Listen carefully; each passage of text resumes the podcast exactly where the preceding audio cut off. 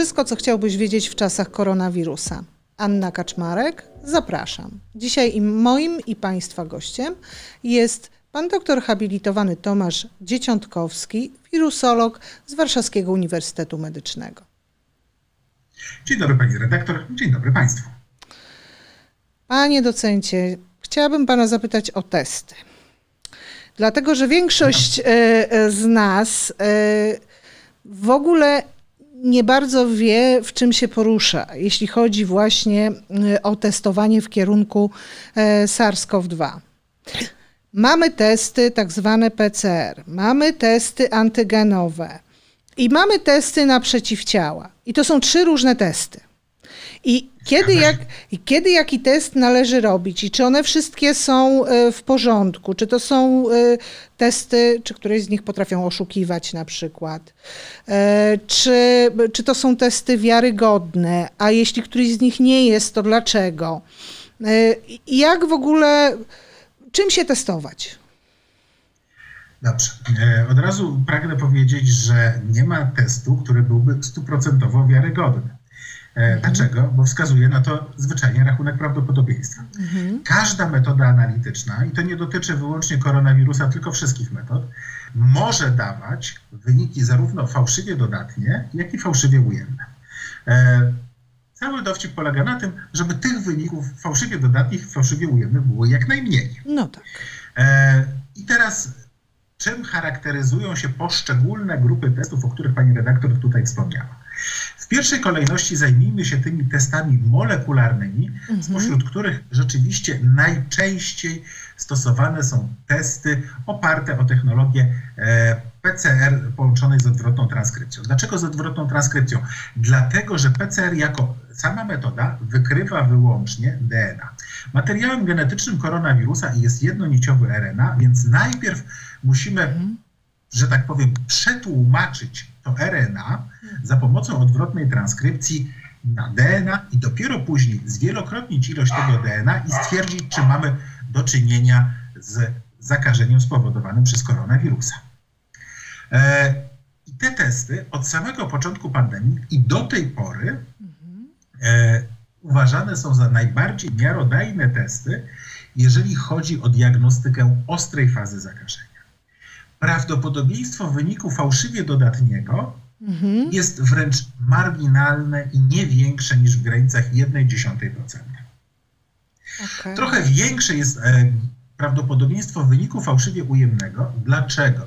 Dlatego, że będzie zależało mniej więcej od sposobu pobrania wymazu, czasu pobrania wymazu, miejsca pobrania wymazu, transportu tego wymazu do laboratorium. No tak. I tutaj niestety jest tych kilka elementów węzłowych, w których coś może pójść nie tak. W związku z tym możemy mieć pacjenta, który będzie dodatni, który będzie zakażony koronawirusem, ale wynik będzie ujemny. Natomiast prawdopodobieństwo, że mamy do czynienia z pacjentem, który jest ujemny, a w teście biologii molekularnej wyjdzie mu wynik dodatni na, w kierunku koronawirusa, e, graniczy prawie z niemożliwością. To znaczy, jest tylko tutaj właściwie jedna opcja, proszę Państwa. E, laboratorium coś musi pomieszać z próbkami, musi coś ulec zanieczyszczeniu. Inaczej się nie da. E, te testy, tak jak powiedziałem, są bardzo miarodajne, bardzo czułe, natomiast e, no niestety w większości przypadków mają pewne dwa ograniczenia, bardzo poważne, może trzy nawet. Ograniczenie czasowe i przede wszystkim ograniczenie również cenowe i laboratoryjne. Wymagają dobrego laboratorium z odpowiednim sprzętem, e, z odpowiednio przygotowaną, e, przygotowanym personelem. No i tak jak akurat powiedziałem, wynika z tego zarówno ograniczenie czasowe, jak i koszta. E, w związku z tym, jako pewien, pewien, pewną pomoc, przyjęto użycie nowej generacji, drugiej generacji testów wykrywających antygeny. Czym są antygeny? Antygeny są białkami, które występują, no tutaj akurat przede wszystkim na powierzchni koronawirusa. Należy powiedzieć, że stanowią one coś w rodzaju jego opakowania, obwoluty. E, w związku z tym e, nie wykrywamy materiału genetycznego, a wykrywamy zewnętrzne wirusa. E, testy antygenowe też zasadniczo sprowadzają się do wymazu z nozdrzy, wymazu z gardła, gdzie będziemy szukali tych właśnie specyficznych białek. E, jaką, ma, jaką one mają zaletę? No zaletę mają bardzo, prost, bardzo ważną. E, zasadniczo nie wymagają żadnego skomplikowanego sprzętu mhm. i wynik jest w granicach 15, no góra 20 minut. Czy mają jakieś ograniczenia? Mają. Mają mhm. ograniczenia, mają ograniczenia chociażby akurat takie, że jednym z tych ograniczeń będzie też określony moment, kiedy możemy pobrać taki wymaz, bo inaczej wyniki będą ujemne, fałszywie ujemne. Będzie to akurat w tym momencie również e, sytuacja taka, że e, tutaj wymaz może zostać pobrany nieprawidłowo, ale to już w mniejszym stopniu, ale też należy wyraźnie podkreślić, proszę Państwa, te testy powinny służyć przede wszystkim w obecnej sytuacji do badań przesiewowych objawowych pacjentów. Czyli wyobraźmy sobie, przychodzi, niech będzie, dziad, taki jak ja do lekarza, e, kaszlący, e, gorączkujący, no i mhm. generalnie akurat w tym momencie lekarz będzie się zastanawiał. Grypatoli czy koronawirus? No tak. A może przeziębienie? W związku z tym takiemu delikwentowi należy zapakować, przepraszam najmocniej za trywializm, dwa patyki do nosa, po jednym najlepiej w każdą dziurę, mhm. wyciągnąć, jeden, zrobić jeden test w kierunku antygenów koronawirusa, drugi test w przypadku antygenów wirusów grypy. I w no. takiej sytuacji będziemy mieli odpowiedź po mniej więcej właśnie w tych 20 minutach. No dobrze, e, mamy do czynienia z gorączkującym pacjentem, e, który gorączkuje, bo nie ma ani grypy, ani koronawirusa. W związku z tym idź do domu i choruj człowieku w domu i nie zakażaj innych. Czyli akurat no L4 na 5 e, dni i nie zawracaj głowy. Mamy do czynienia z pacjentem, który powiedzmy sobie może mieć e, wynik dodatni w kierunku wirusa grypy.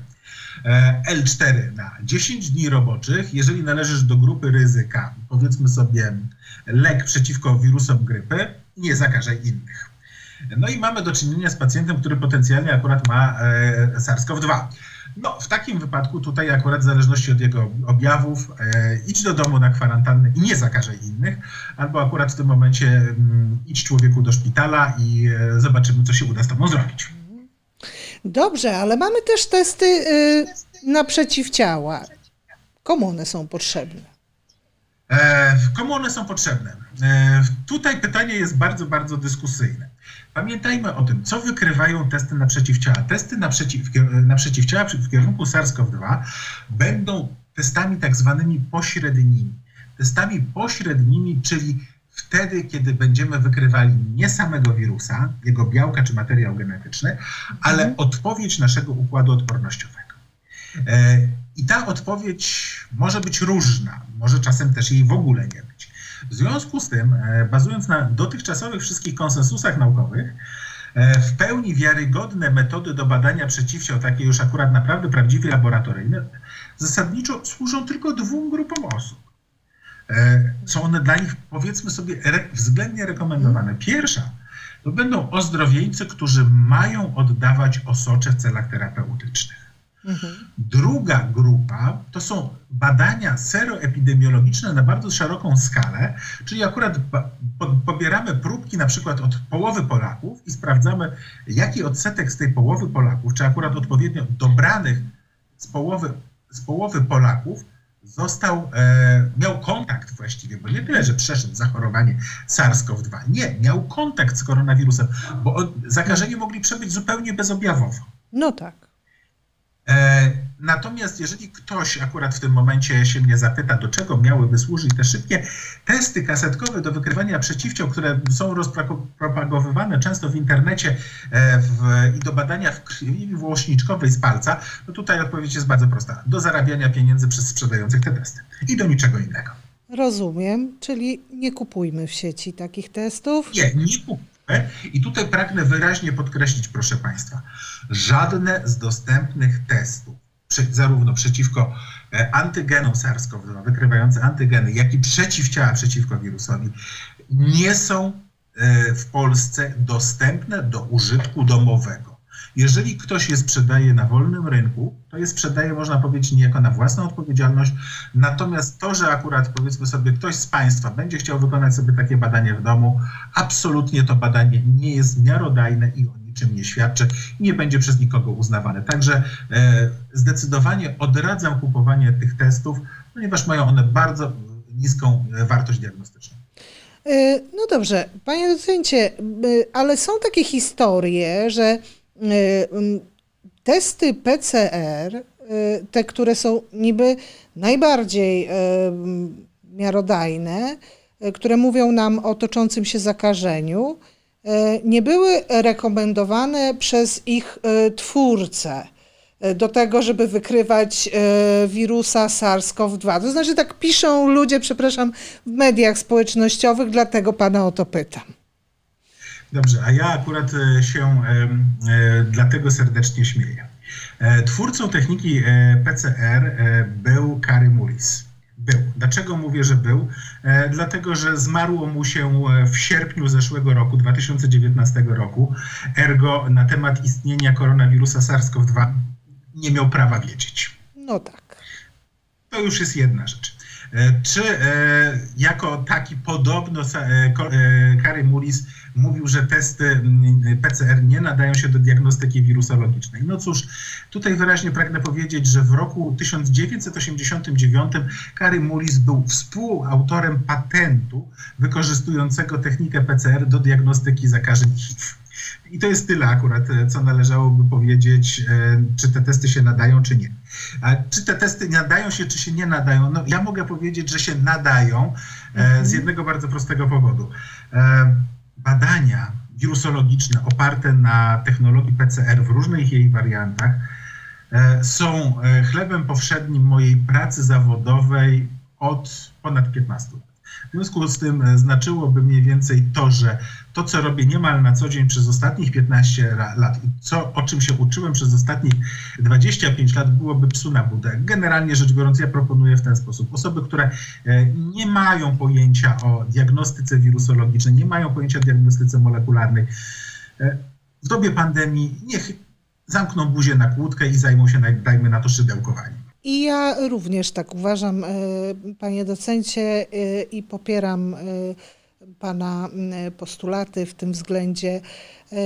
Miejmy nadzieję, że coraz mniej będzie takich głupot w internecie. Dziękuję bardzo.